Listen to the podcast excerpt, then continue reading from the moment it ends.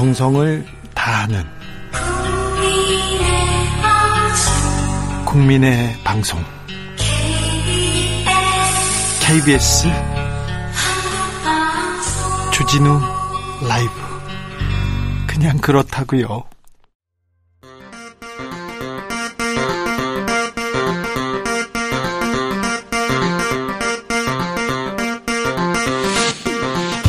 주진우 라이브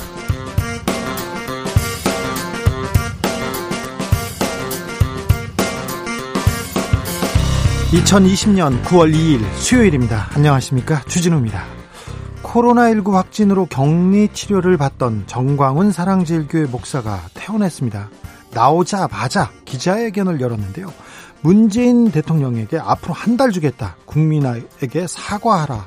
사과 안 하면 순교할 각오가 되어 있다. 이렇게 얘기했습니다. 개신교 내부에서는 자성의 목소리도 나오는데요. 양희삼 목사 만나보겠습니다.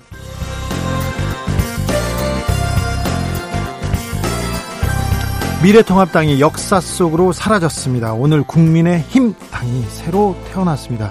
그동안 사라진 보수정당 이름 기억하십니까? 민주정의당, 민주자유당, 신한국당, 한나라당, 새누리당, 그리고 자유한국당. 그간 보수정당이 이름을 바꾸면서 계속 개혁을 하겠다고 꾸준히 외쳤는데요. 이번에는 바뀔까요? 이름 말고 알맹이는 어떻게 바뀔까요? 보수합시다에서 짚어보겠습니다.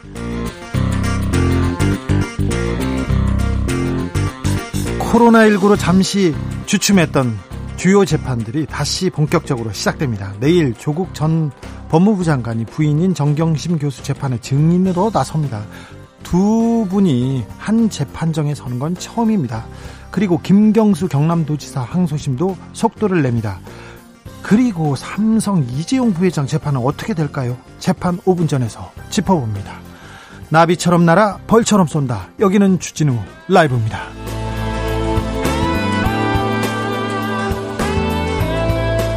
오늘도 자중자애, 겸손하고 진정성 있게 여러분과 함께 하겠습니다. 장마에 집중 후 아직 피해 복구 제대로 못했는데요. 아이고, 태풍이 옵니다. 마이삭 하이선이 한반도를 향해 다가오고 있습니다.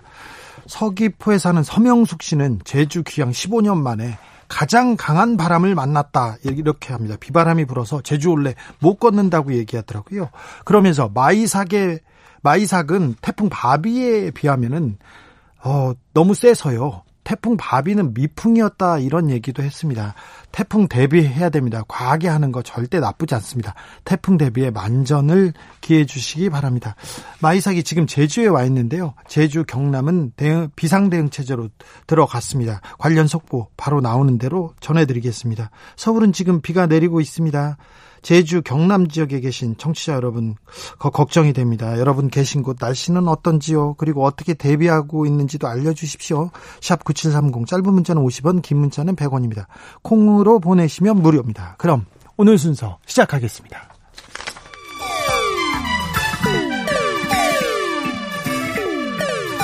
(3805님) 그 언젠가 나를 위해 시사를 던져주던 단발머리 주진우 라이브?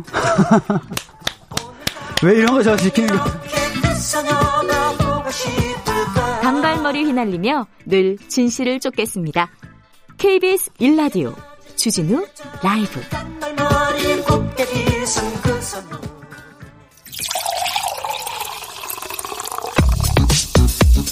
진짜 중요한 뉴스만 쭉 뽑아냈습니다. 주 라이브가 뽑은 오늘의 뉴스 주스.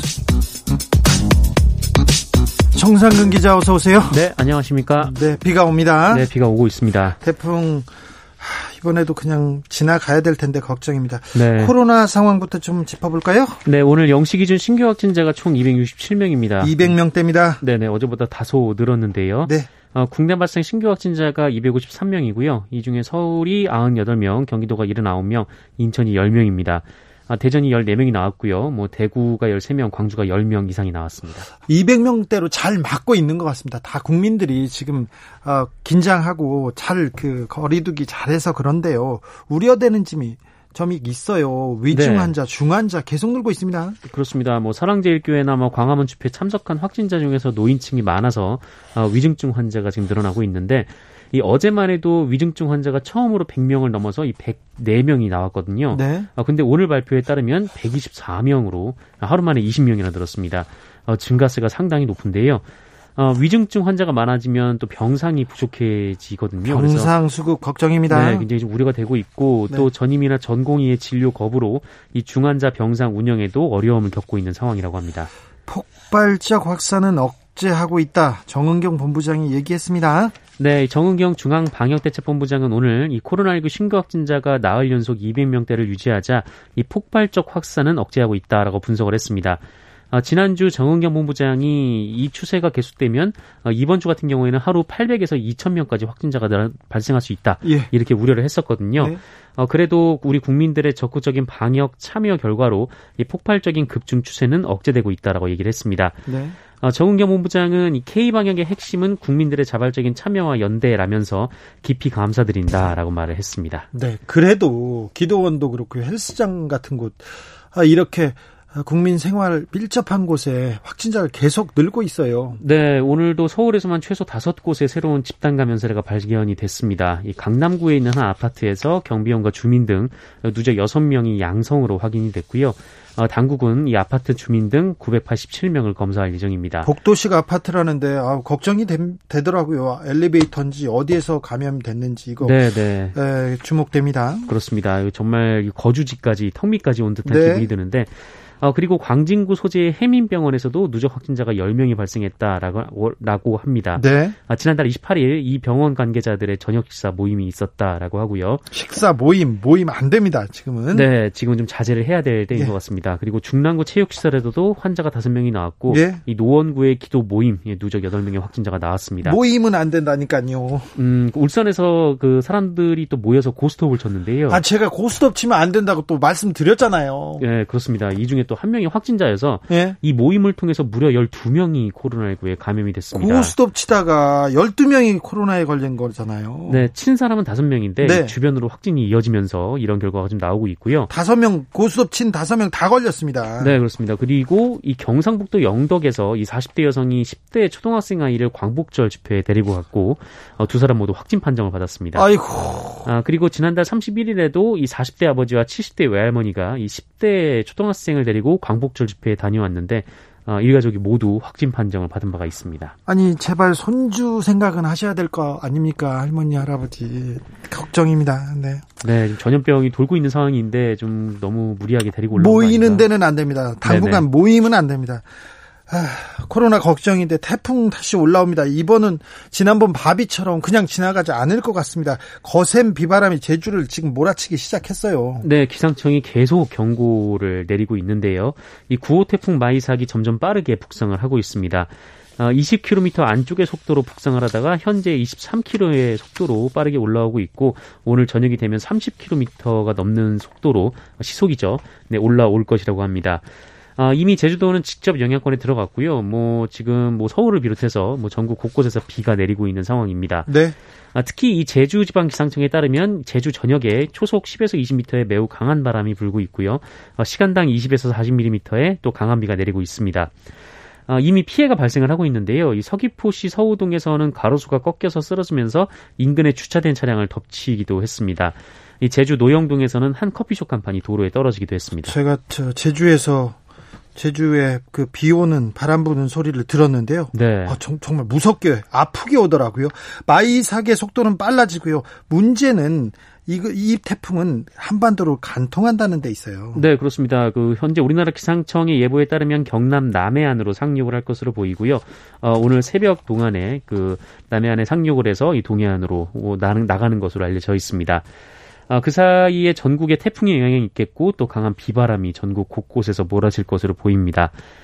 어, 그리고 10호 태풍 하이선 네, 또, 어제 발생했습니다. 또 발생했어요. 네, 이 태풍도 올라오고 있습니다. 그 네. 내일 일본의 인근 해상을 거쳐서 다음 주 월요일쯤 부산 동남동 쪽 해상에 이를 것으로 관측이 되고 있습니다. 오늘 오후 8시 충청 단양군, 증평군, 충남 북부 앞바다, 그리고 음성군, 진천군, 제천시, 천안시, 공주시, 아산시, 청양군, 예산군, 태안군, 당진시, 서산시, 홍성군, 세종시, 청주시, 충주시 지역에 태풍주의보가 발효될 예정입니다.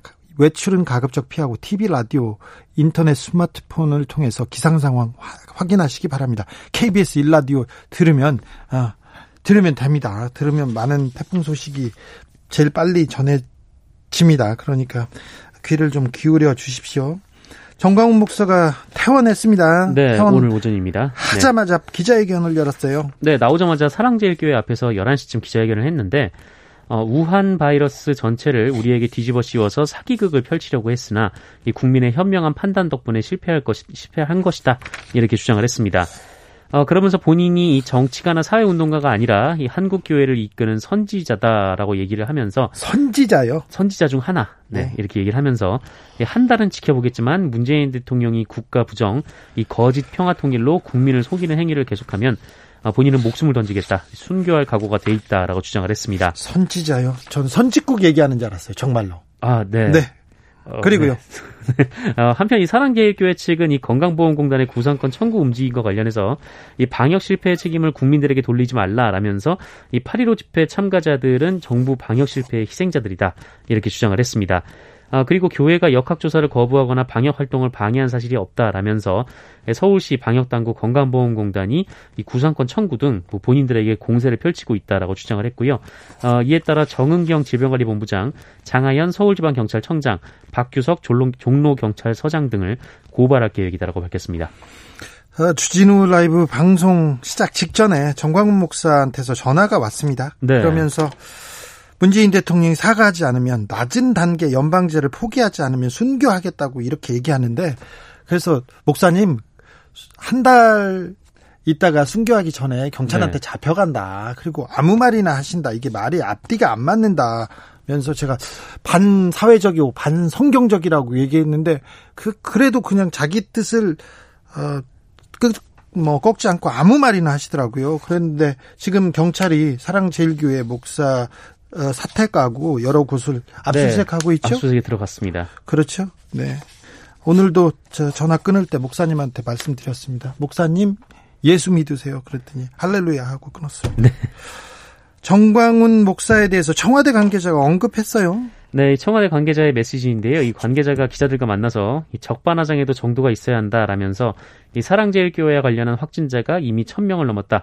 이 정부의 방역 조치에 협력은 고사하고 이 당치 않은 음모설을 퍼뜨리면서 해방을 놓은 폭풍과 그 피해가 어마어마하다라고 비판을 했습니다. 네. 어, 그러면서 이 정광훈 씨는 반성을 차치하고라도 최소한 미안한 심경은 가져야 할 것이다 라면서 이 문재인 대통령께서 이미 공권력이 살아있다는 것을 보여주라고 지시한 바 있고 이를 다시 한번 상기시킨다 라고 강조를 했습니다.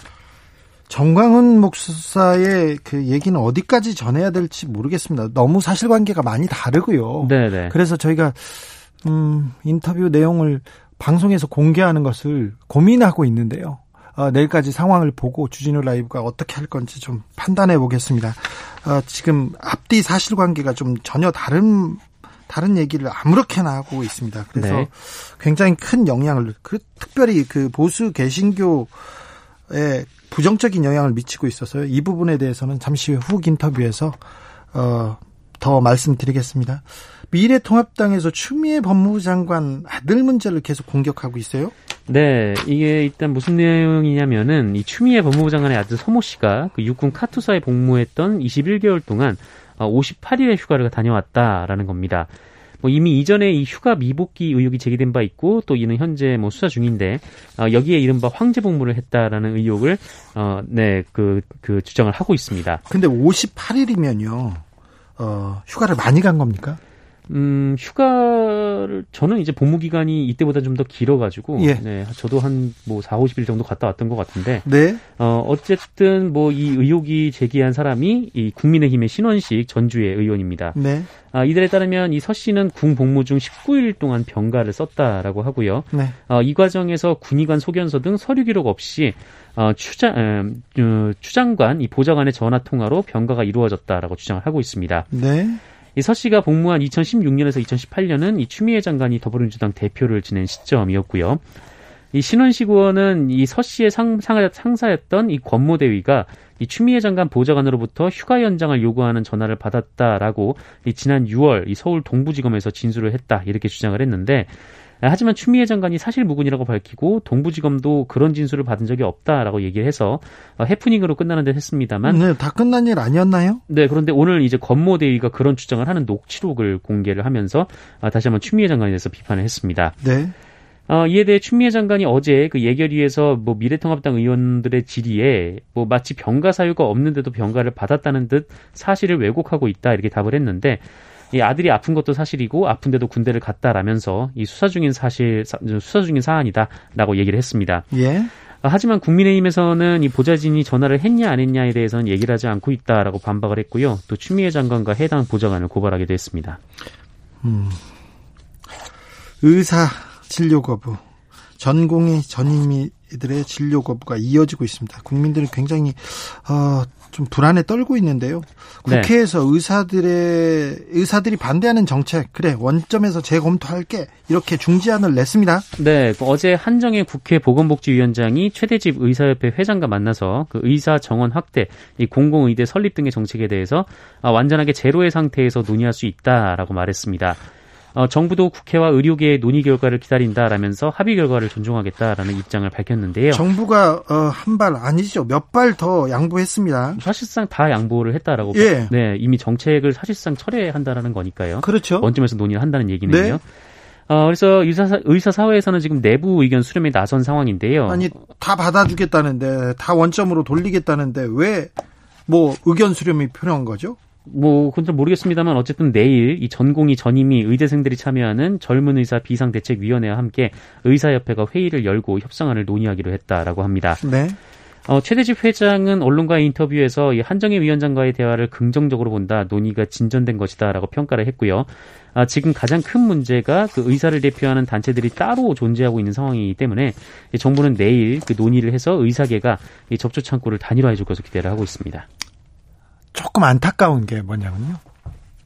정광훈 목사가 개시, 보수 개신교계에서 가장 강성 인물이 아니에요. 네네. 네. 최대집 의협 회장도 의사협회나 의사 사이에서 가장 강성 인물이 아니에요. 이렇게 강한데 이렇게 어 이렇게 뭐 그 막무가내식인데 이렇게 생각하는 분들도 많지 않습니까? 네, 그렇죠. 이분이 의사협회 최대집 의협 회장도 의사 가운데서는 그렇게 강경한 입장이 아니다는 게 좀 놀라운 문제예요. 네, 이 문제에 대해서 큰일입니다. 네.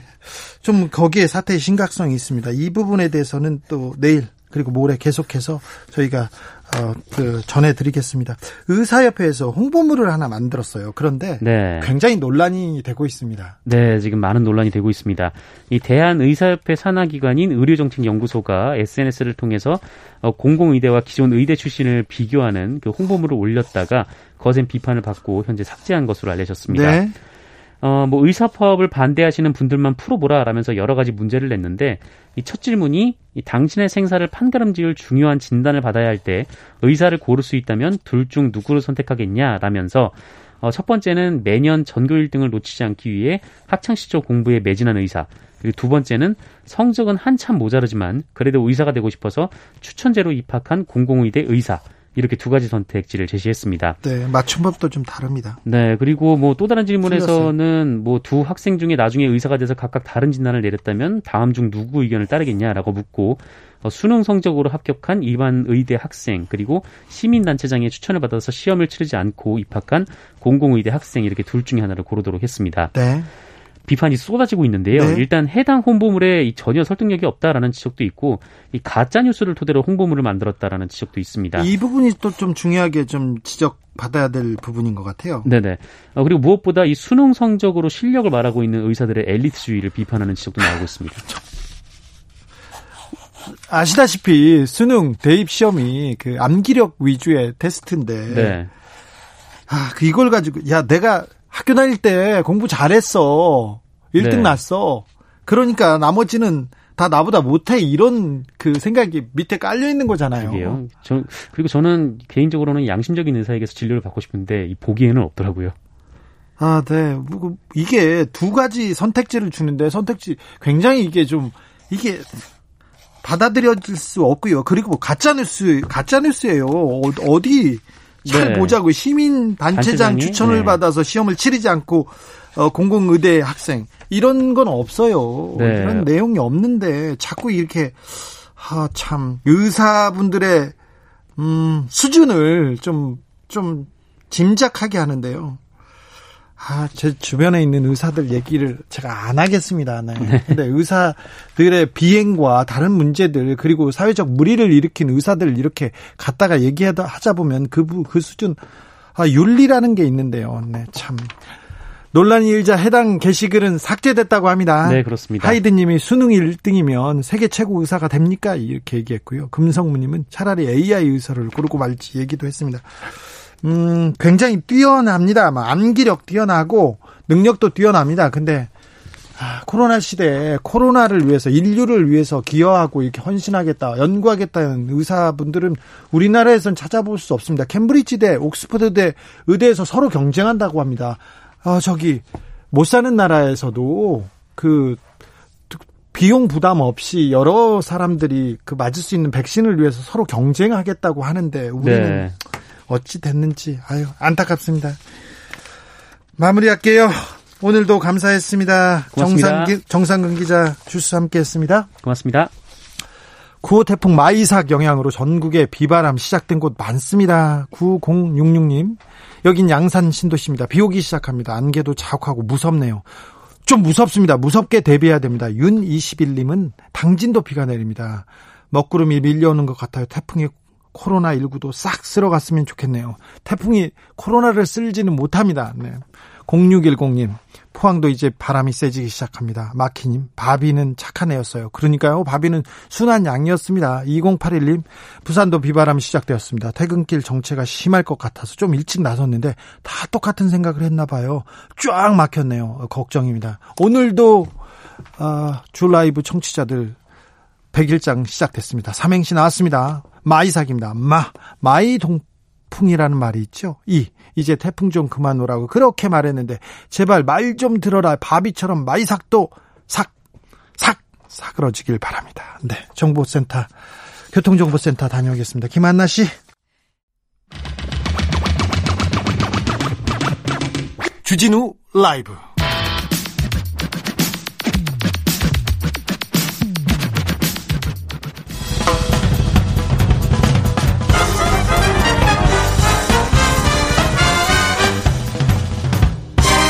훅 인터뷰. 모두를 위한 모두를 향한 모두의 궁금증. 훅 인터뷰. 보름 만에 태어난 정강훈 목사. 그 첫마디는 정부 방역은 사기극이다. 나는 순교할 각오했다 였습니다.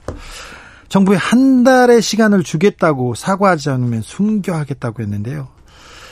아 사랑 제일교 제일교회발 코로나 때문에 한국 교회가 따가운 눈총을 받고 있습니다. 그런데 정광훈 목사의 발언에 국민들은 또 한 번 화가 났습니다. 개신교 내 자성의 목소리가 나왔는데요. 개신교 회복을 위한 비상대책위원회 양이삼 카타콤교회 목사님 만나보겠습니다. 안녕하세요. 네, 안녕하십니까. 반갑습니다. 네. 오늘 정광훈 목사의 기자회견 어떻게 보셨어요? 어, 뭐, 일단 뭐 늘 그렇지만 부끄럽고, 네. 화가 나고, 네. 또 대통령을 그렇게 욕해대던 사람이 정부가 무료로 치료를 해줬으면 고맙다는 말 한마디 하지도 않고 그렇게 나와서 여전히 억지 쓰고 또 우기는 아나무인이 따로 없지 않나 저는 그런 생각이 늘 들고 있습니다 볼 때마다. 네, 한 달 동안 사과할 기한을 주겠다. 사과하지 않으면 순교하겠다. 이거 굉장히 네. 반사회적이고 네. 반성경적 아니냐고 제가 방금 전에 정광훈 목사한테 얘기를 했어요. 네. 아, 일단은 제가 볼 때는 이제 그렇게 쉽게 죽을 사람 아니고요. 네, 그 전에 잡혀갑니다. 그렇죠. 예, 그 전에 네. 잡혀간다는 걸 본인이 알고 계세요. 네. 그리고 그렇게 뭐 본인이 순교 이야기 하지만 그렇게 해서 죽는다고 하는 것이 과연 순교인지도 생각을 해봐야 하고. 아니 근데 정광훈 목사는 특별히 순교하겠다는 말을 여러 번 했어요. 네. 한 번도 그런 적은 없지만 여러 번 했는데 이게 목사가 순교 이걸 이렇게 입에 담을 말인가 이런 생각 해 봅니다. 그러니까 그것도 제가 볼 때는 이제 자기 그 지지자들에게 좀 메시지를 계속 던지고 싶은 거 싶어서 그런 것 같아요. 네. 그리고 뭐 순교해서 진짜 순교하고 싶었으면 코로나 치료는 왜 받았을까요? 아, 네. 그냥 안 받고 말지. 네. 그것도 의심스러운 거죠. 네. 네. 음, 사랑 제일교발 코로나 재유행으로 개신교가 국민의 지탄을 좀 받고 있습니다. 대면 예배 좀 하지 말아라 그렇게 네. 얘기를 하는데 계속 하겠다는 분들도 있고 그래서 어, 좀 상황이 그런데요. 최근에 목사님들은 어떤 생각이신가요? 목사님들하고 어떤 얘기 아, 나누셨어요? 일단 뭐 생각이 조금만 있는 분들이라면 네. 어, 이 상황이 얼마나 위기 기독교의 개신교의 위기 상황인지를 그냥 직감적으로 알 수 있는 것 같아요. 네. 어, 그래서 이게 지금 한국 교회가 거의 사망 선고를 받은 거나 다름없다. 제가 이런 표현을 하는데 거기에 동조하는 분들이 많습니다. 많습니까? 예. 그래서 그 목사님이 주도하시는 개신교 회복을 위한 비상대책위원회가 그렇게 해서 꾸려진 겁니까? 네, 예, 일단은 뭐 여기 계신 분들은 다 목사님들만은 아니고요. 예. 어, 그간에 이제 그 개신교 내에서 한국 교회 개혁을 위해서 수고하고 애쓰던 단체들입니다. 예. 예. 그래서 그분들이 그렇다고 해서 뭐 진보적인 신학이나 진보적인 교단의 배경도 아니고요. 네. 주로 이제 보수적인 분들이라고 할 수 있는데 그분들이 이제 정광훈을 목사로 인정해서는 안 된다. 예. 실제로 면직을 받았고 예. 그리고 어, 대면 예배를 지금은 중지해야 된다라고 하는 의견을 같은 같은 의견을 모, 모은 분들이 모여 있는 모은 이제 그런 단체들의 연합이라고 봐야죠. 정광훈 목사가 그 목사 면직 상태입니까? 아 이제 그것도 개신교의 한계이기도 하고 좀 부정적인 모습이기도 한데 에, 실제로 면직을 당했죠 본인이 있던 교단에서. 그래요? 예. 언제 당했습니까? 그게 2000, 뭐한 4년 전, 몇 년 전인데. 아니, 근데 그분이 교계를 네. 대표하는 한기총 대표회장이었지 않습니까? 네. 아, 그러니까 이게, 이게 한국 교회, 개신교가 참 이게 한계이기도 하고 문제라고도 할 수 있는데. 네. 어, 면직을 당했는데 나가서 자기가 교단을 하나 만들어버렸어요. 그래요? 예. 복원, 대, 대신 복원이라는 교단을 만들어버리고 본인이 총회장이 된 겁니다. 네, 그래요? 예. 그래서 총회장이 돼서 뭐 그 자격일 수도 있고 그 전에 또 그 대신 교단에서 총회장을 했었으니까 네. 그렇게 나가서 이제 한기총 회장이 된 건데 그때부터 잘못된 거죠 실은. 네. 그렇게 어찌 보면 이제 우리가 소위 말해서 범죄자들이 그 세탁할 때 쓰는 방법이기도 한데 어떻게 목사들이 목사가 그런 그런 행동을 합니까? 자기가 처벌을 받아서 교단에서 있는 교단에 처벌을 받았으면 그 처벌을 받아야 되는데 나가서 교단을 만들어 버린 거니까요. 아니 그런 분이 교계를 대표하는 한기총의 대표회장 하셨어요. 그 전에 네. 정강 목사 직전에는 여의도 순복음교회 이영훈 회장이 그렇죠. 하셨잖아요. 네. 네, 그 전에도 뭐 길자연 목사, 네, 이성광 목사, 최성규 목사 이런 분들이 하셨고요. 네. 정광훈 목사도 문제지만 정광훈 목사와 뜻을 함께하는 대형교회 목사님들 많지 않습니까? 맞습니다. 신자들도 예. 많고요. 예, 예. 그게 좀 더 큰 문제 같아요. 어, 이제 한국 교회가 이게 그 원죄라고도 할 수 있는데 지금의 대형 교회들의 한국 교회 주류들 예? 대형 교회들이 주로 친일 그리고 어, 독재 부역, 친독재, 예, 친독재의 친 독재를 칭송하면서 네. 성장해 왔어요. 성장해 오다가 그러면서 교회의 주류 세력이 된 거죠. 예. 그러니까 그 주류 세력들이 이제 쉽게 말해서 민주 정권이 들어서면 본인들 얼마나 불편하겠어요. 네. 그러니까 생각해 보면 김대중 대통령이라든지 노무현 대통령 때 얼마나 그렇게 난리를 쳤습니까? 그 김대중 대통령 그 정권에 굉장히 네. 친정권적이던 대형교회 목사님들이 갑자기 김대중 대통령 노무현 네. 정부 시절에 네. 들고 일어나서 거리 장외 집회를 네. 하기 시작했지 않습니까? 머리를 그냥 사학 집회 사학 그 사학 사학 반대 삭발했고요. 네, 머리 다 밀고 저는 개종하시는 줄 알았어요. 그러니까요. 네. 아니 목사님들이 머리를 밀어요. 왜 스님들을 그렇게 그러니까 그렇게 좋아하시지도 않는데. 그러니까 말입니다. 그러면서 뭐 십자가에다 또 바퀴 달아가지고 그런 퍼포먼스 끌고 다니고요. 네. 그러다가 가만히 또 계시다가 네. 문재인 정부가 들어서니까 또 목사님들이 또 맞습니다. 거리로 나오세요. 성경에 보면 네? 모든 권세에 굴복하라 이런 말씀이 있는데 모든 권세에 굴복하라. 예, 예. 그러니까 그거를 본인들이 입맛에 맞는 정권이 들어서면 독재 후예들 보수 정권이 들어서면 그 말씀을 막 강조하고 예. 그러다가 이렇게 민주 정권이 들어서면 뭐 그냥 그 잡아먹을 듯이 내지는 뭐 저주도 하고 막 이렇게 하는 거죠. 순교하겠다고 하니까 아유 참. 뭐 순교도 순교고 또 너무 뭐 해서도 안 되는 그런 말들을 하는데 저는 또 네. 이런 측면도 있다고 봅니다. 한국 교회가 그동안 어, 많은 권력을 그 기득권을 누렸죠. 예를 네. 들면 우리 이명박 대통령 때도 장로라고 하면서 네. 이렇게 축혀 세우면서 대통령을 거의 교회가 만들었다. 네. 본인들은 그렇게 생각을 하는 것 같아요. 보수 교회에서는. 아, 그렇죠. 자기가 만들었다고 하고 다니는 분들 많습니다. 그러니까요. 김진홍 목사를 네, 비롯해서. 네, 네. 그런데 에, 지난 총선에서 보셨지만 그렇게 교회가 뭐 정광훈 씨를 세워서 그렇게 난리를 쳤는데 아무런 효과가 없었죠. 네. 그러다 보니까 이제 그 위기 의식 이게 잘못하면 이게 우리가 아무런 역할을 못 하겠구나라고 하는 그 위기 의식 속에서 지금 그 누군가의 희생양을 삼고 핑계를 대면서 어 지금 대통령과 정권을 그렇게 비난하고 있는 것이 아닌가. 네. 네. 코로나 시대에 온라인으로 좀 예배를 봐달라 대면 예배 좀 위험하다 이렇게 얘기했는데 네.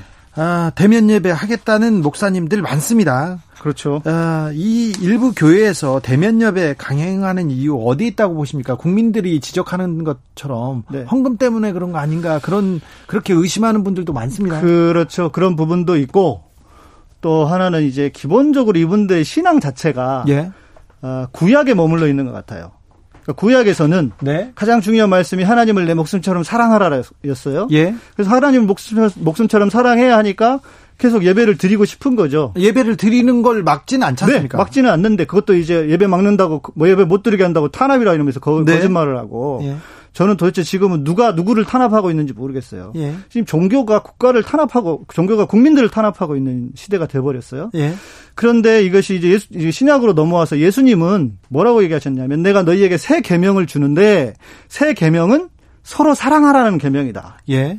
서로 사랑 서로 너희가 서로 사랑함으로 내 제자인 줄 알리라 했는데 서로 사랑하지 않잖아요, 이분들은 지금. 네. 대면 예배를 고집하고 또 실제로 제2차 지금 코로나 확산이 교회의 발로 시작이 되었고 그러면 자중해야 되는데 이웃들은 안중에도 없는 거예요.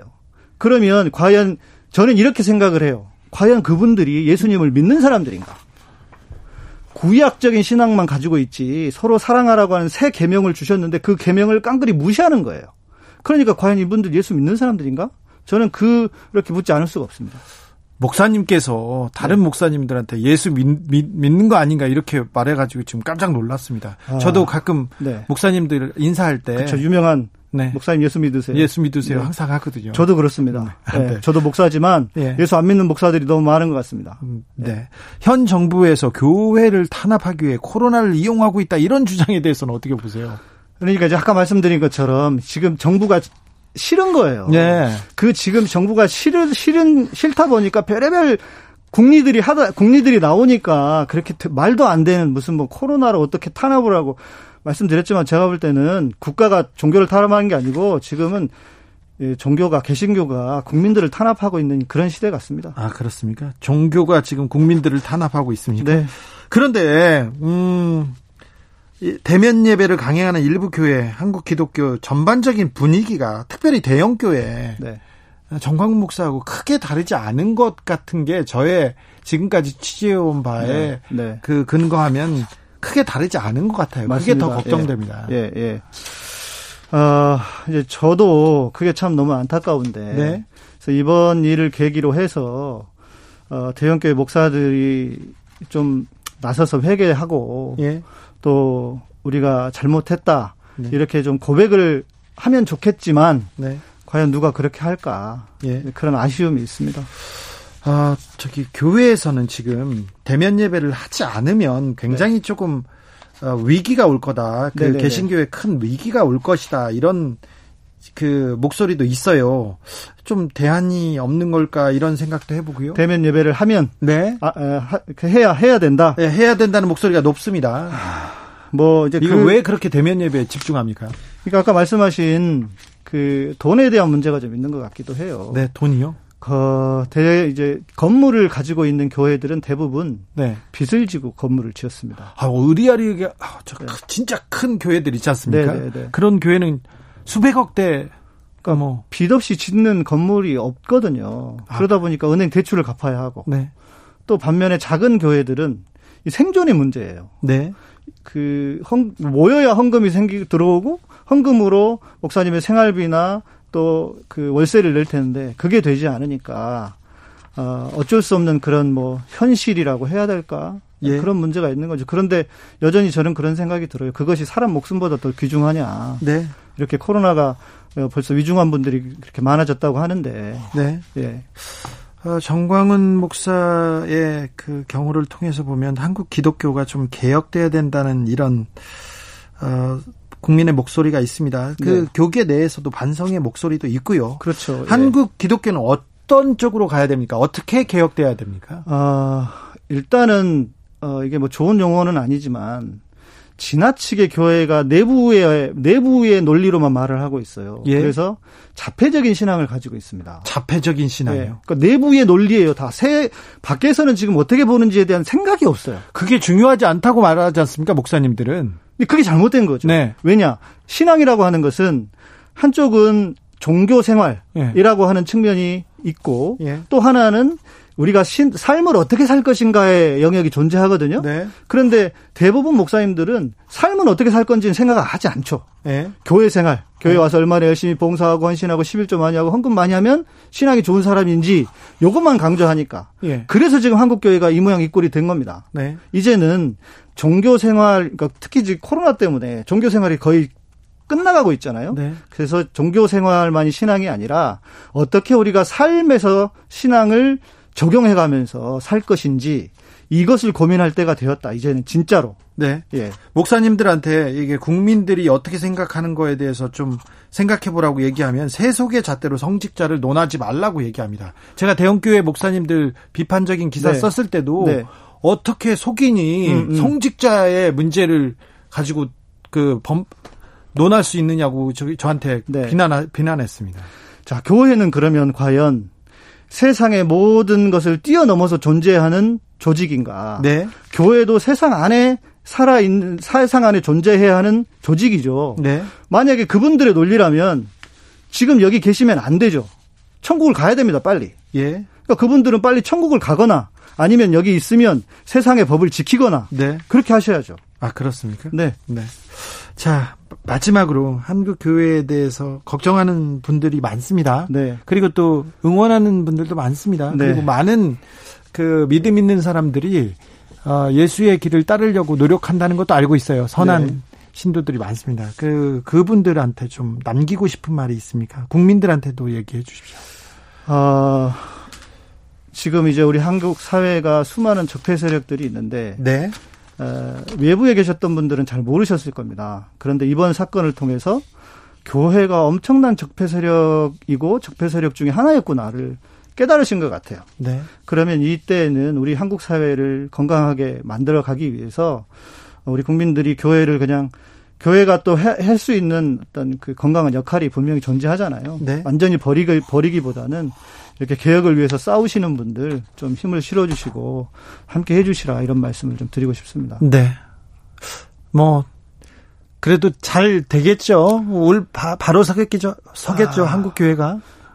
모르겠습니다. 제가 저는 좀 절망적인 게 예. 너무나 많은 분들이 우리 일반 국민들과 같은 생각이 아닌 것 같아요. 우리 교회 안에 있는 분들이. 교회에 있는 분들은 왜 그렇게 네. 생각하는지 몰라요. 그러니까 말씀드린 것처럼 그렇게 자폐적인 신앙, 네. 교회 안에만 교회 안에서만 좋은 신앙 이렇게 생각해서 그런 것 같습니다. 네. 예. 그게 아닌데. 아닌데요. 예. 주변에 있는 목사님들 만나면요. 저보고 사탄 기자라고 이제 그만하 유명하잖아요. 네. 유명하시잖아요. 이제 그만하라고 하세요. 아, 그 그래서 또 이렇게 부탁드리고 싶어요. 제가 지금 우리 그 성명서 발표하고 예. 저희가 이제 성명서에 함께 동참합시다 하면서 저희가 서명을 좀 받고 있어요. 네. 그래서 그 거기에 좀 함께 우리 신앙인들이 함께 동참해 주셨으면 좋겠다 생각이고 또 제가 아는 수녀님 한 분이 계시는데 계속 그러세요. 목사님 제발 대형교회 목사들 나서서 지금 그 검사 안 받고 있는 교인들 제발 검사 좀 받으라고 나서서 얘기 좀 해달라고. 네. 네 그렇게 얘기를 하시는데요. 어, 좀 목사님들이 이때는 좀 나서시면 좋겠다 싶습니다. 목사님들 나서서 지금 검사 안 받고 있는 신자들한테 얼른 가서 검사 받고 치료 받으라고 좀 얘기 좀 해주십시오. 네. 지금까지 양이삼 마지막 하나 마지막 네. 하나요? 네. 저도 유튜브 방송을 하고 있는데 네. 개혁 우리 개혁 그 교회 개혁을 위해서 제가 하, 방송을 하고 있거든요. 네. 제 이름 양이삼 TV 검색하셔가지고 네. 많이 와주시면 좋겠습니다. 네, 알겠습니다. 네, 감사합니다. 네, 지금까지 양이삼 카타콤 교회 목사였습니다. 감사합니다.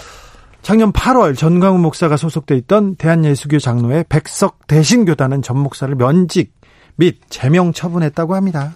6663님은 종교가 국민의 안식처가 되어야지 국민에게 고통을 주고 걱정을 안겨주면 무슨 종교입니까? 이런 아, 문자를 보내주셨습니다.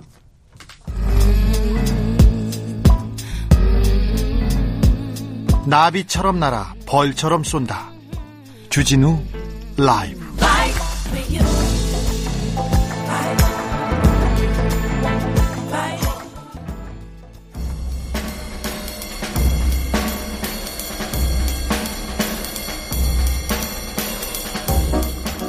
느낌 가는 대로 그냥 고른 뉴스 여의도 주필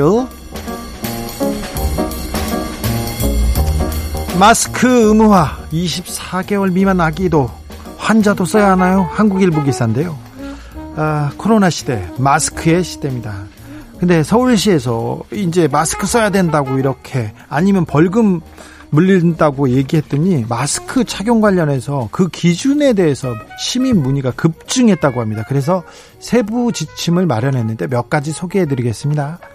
어, 영유아도 반드시 마스크를 착용해야 합니까? 이렇게 물어봤습니다. 답은요.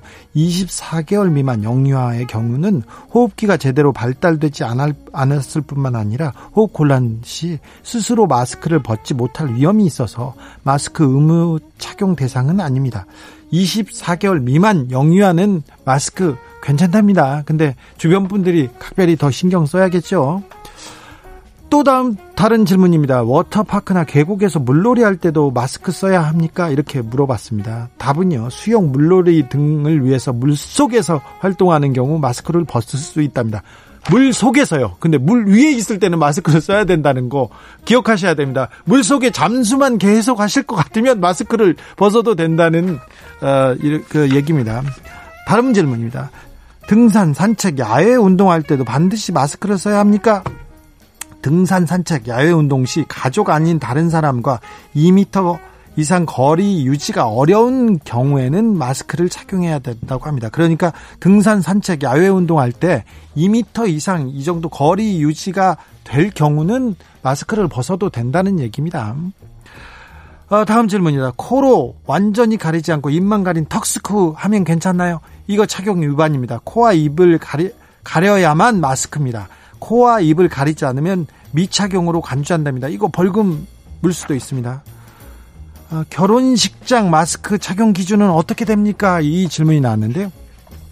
결혼식은 물론 단체 기념사진 촬영 때도 하객들은 마스크를 써야 합니다. 다만 촬영에 한해서 일시적으로 신랑과 신부 그리고 양각 부모님에 한해서 마스크 착용 예가 인정됩니다. 그러니까 결혼식에 갔을 때 마스크를 계속 쓰고 있어야 돼요. 친구들 다 써야 됩니다. 어, 신랑 신부도 써야 되는데 사진 찍을 때만 잠깐 벗을 수 있습니다. 양가 부모님도. 요렇게 정했습니다. 근데 그 서울시 그 게시판에 집에서도 써야 됩니까? 담배 필 때 써야 됩니까? 뽀뽀할 때 써야 됩니까? 질문 너무 많이 올라오는데 이건 좀 상식적으로 좀 하셔야죠. 상식적으로. 아니, 뭘 마실 때 마스크를 써야 됩니까? 주스 마실 때 써야 됩니까? 그걸 물어보고 있으면 어떻게 해요? 상식적으로 하자고요. 상식선에서.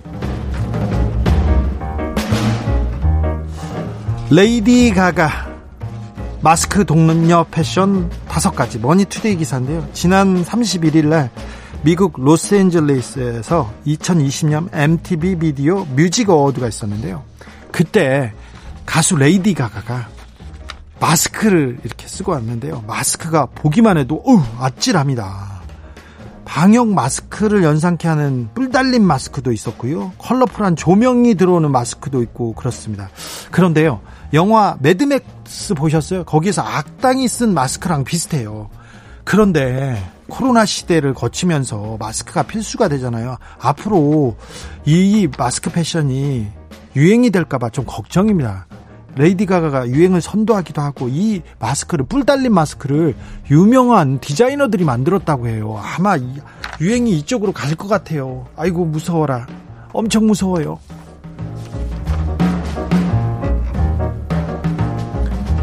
코로나 시대의 드라이브인 졸업식 주간 경향 기사인데요. 지난 8월 21일 1일 날 어, 서울 홍익대에서 학예 졸업식이 있었어요. 근데 차량 100여 대가 모여서 드라이브인 졸업식이 열렸답니다.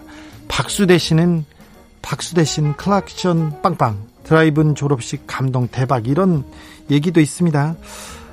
학사모를 쓰고 기념 촬영을 할 수 있는 시간은 잠깐 차량 앞에서 잠깐 허락됐을 뿐이라고 하는데요.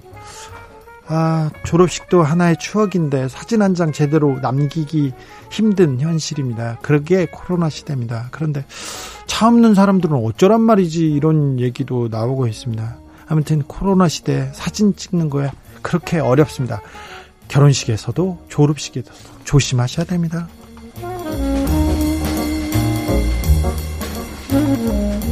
이래도 되나요? 속옷 빨아달라고 간호사인지 하인인 아니에요. 연합뉴스 기사입니다. 어, 최일선에서 24시간 환자를 돌보는 간호사들 더욱 지치게 하고 있는 일부 환자들의 무리한 요구가 있다는 얘기인데요. 어떤 환자는 삼계탕 뼈를 발라달라고 한대요. 어떤 환자는 속옷 세탁, 잠부 심부름 시키고요. 커피 배달 해달라는 환자들이 많답니다. 돈 줄 테니까 뭐 좀 사달라고 하고 간호사분들한테 미스김 이렇게 부르는 분들 아직도 많답니다. 이렇게 경무에 시달리는데 정작 환자들한테 찬밥 신세인데요. 환자들뿐만 아니라 특히 제, 대구 지역에서는 간호사님들한테 수당조차 제때 지급하지 않아서 논란이 되기도 했습니다. 음. 오늘도 폭염 속에서 방호복 입고 사투를 벌이고 있는 우리 코로나 병동의 간호사들 말로만 영웅이라고 부르지 말고 헌신과 희생만 강요하지 말고 그에 걸맞는 대접 해야 될 건데 아, 우리가 지금 사회에서 감사도만 하고 걸맞는 대접하고 있는지 생각해 봐야 할 때입니다. 댓글이 달렸는데요. 수술실 간호사 2년차 아빠입니다. 매일 초주금이 되어 들어옵니다. 딸이요.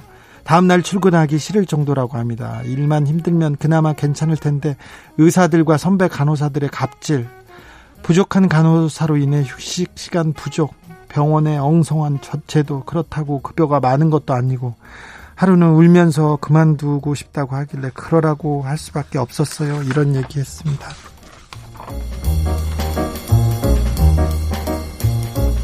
학부형, 저출산, 양자, 첩등 성차별적 성평등 언어사전 발표 KBS 기사인데요. 지난 1일부터 7일까지가 성평등 주간이라고 합니다. KBS 시청자 주간인데 성차별적 단어 바꿔 쓰자는 제안이 계속 나왔는데요. 어, 학부형은 학부형이라는 단어 자주 쓰지 않습니까? 근데 학생의 보호자가 아버지나 형이라는 뜻이래요. 그래서 여성을 배제하고 있답니다. 남성 중심적 표현이죠. 그래서 학부형은 학부모로 바꾸자 이런 얘기가 했고요. 저출산은 어, 여성에게만 책임이 있어 보이지 않습니까? 그래서 저출생으로 바꾸자. 자, 양자, 친생자는 자녀, 양자녀, 친생자로, 친생자녀로 바꾸자. 미혼, 미혼모도 비혼, 비혼모로 이렇게 바꿀 것을 제안했습니다. 유모차는 유아차, 미수가는 조사나, 자매 결혼은 상호 결혼으로 바꿔 부를 것을 권고했는데, 아, 이거, 이 생각 해야 될 것 같아요. 생각해 보니까 너무 여성을 좀 차별하는 게 담겨 있었네요. 참 모르고 지나가는 것도 있었습니다. 그래서 저도 좀 생각을 더 해야 될 것 같습니다. 음.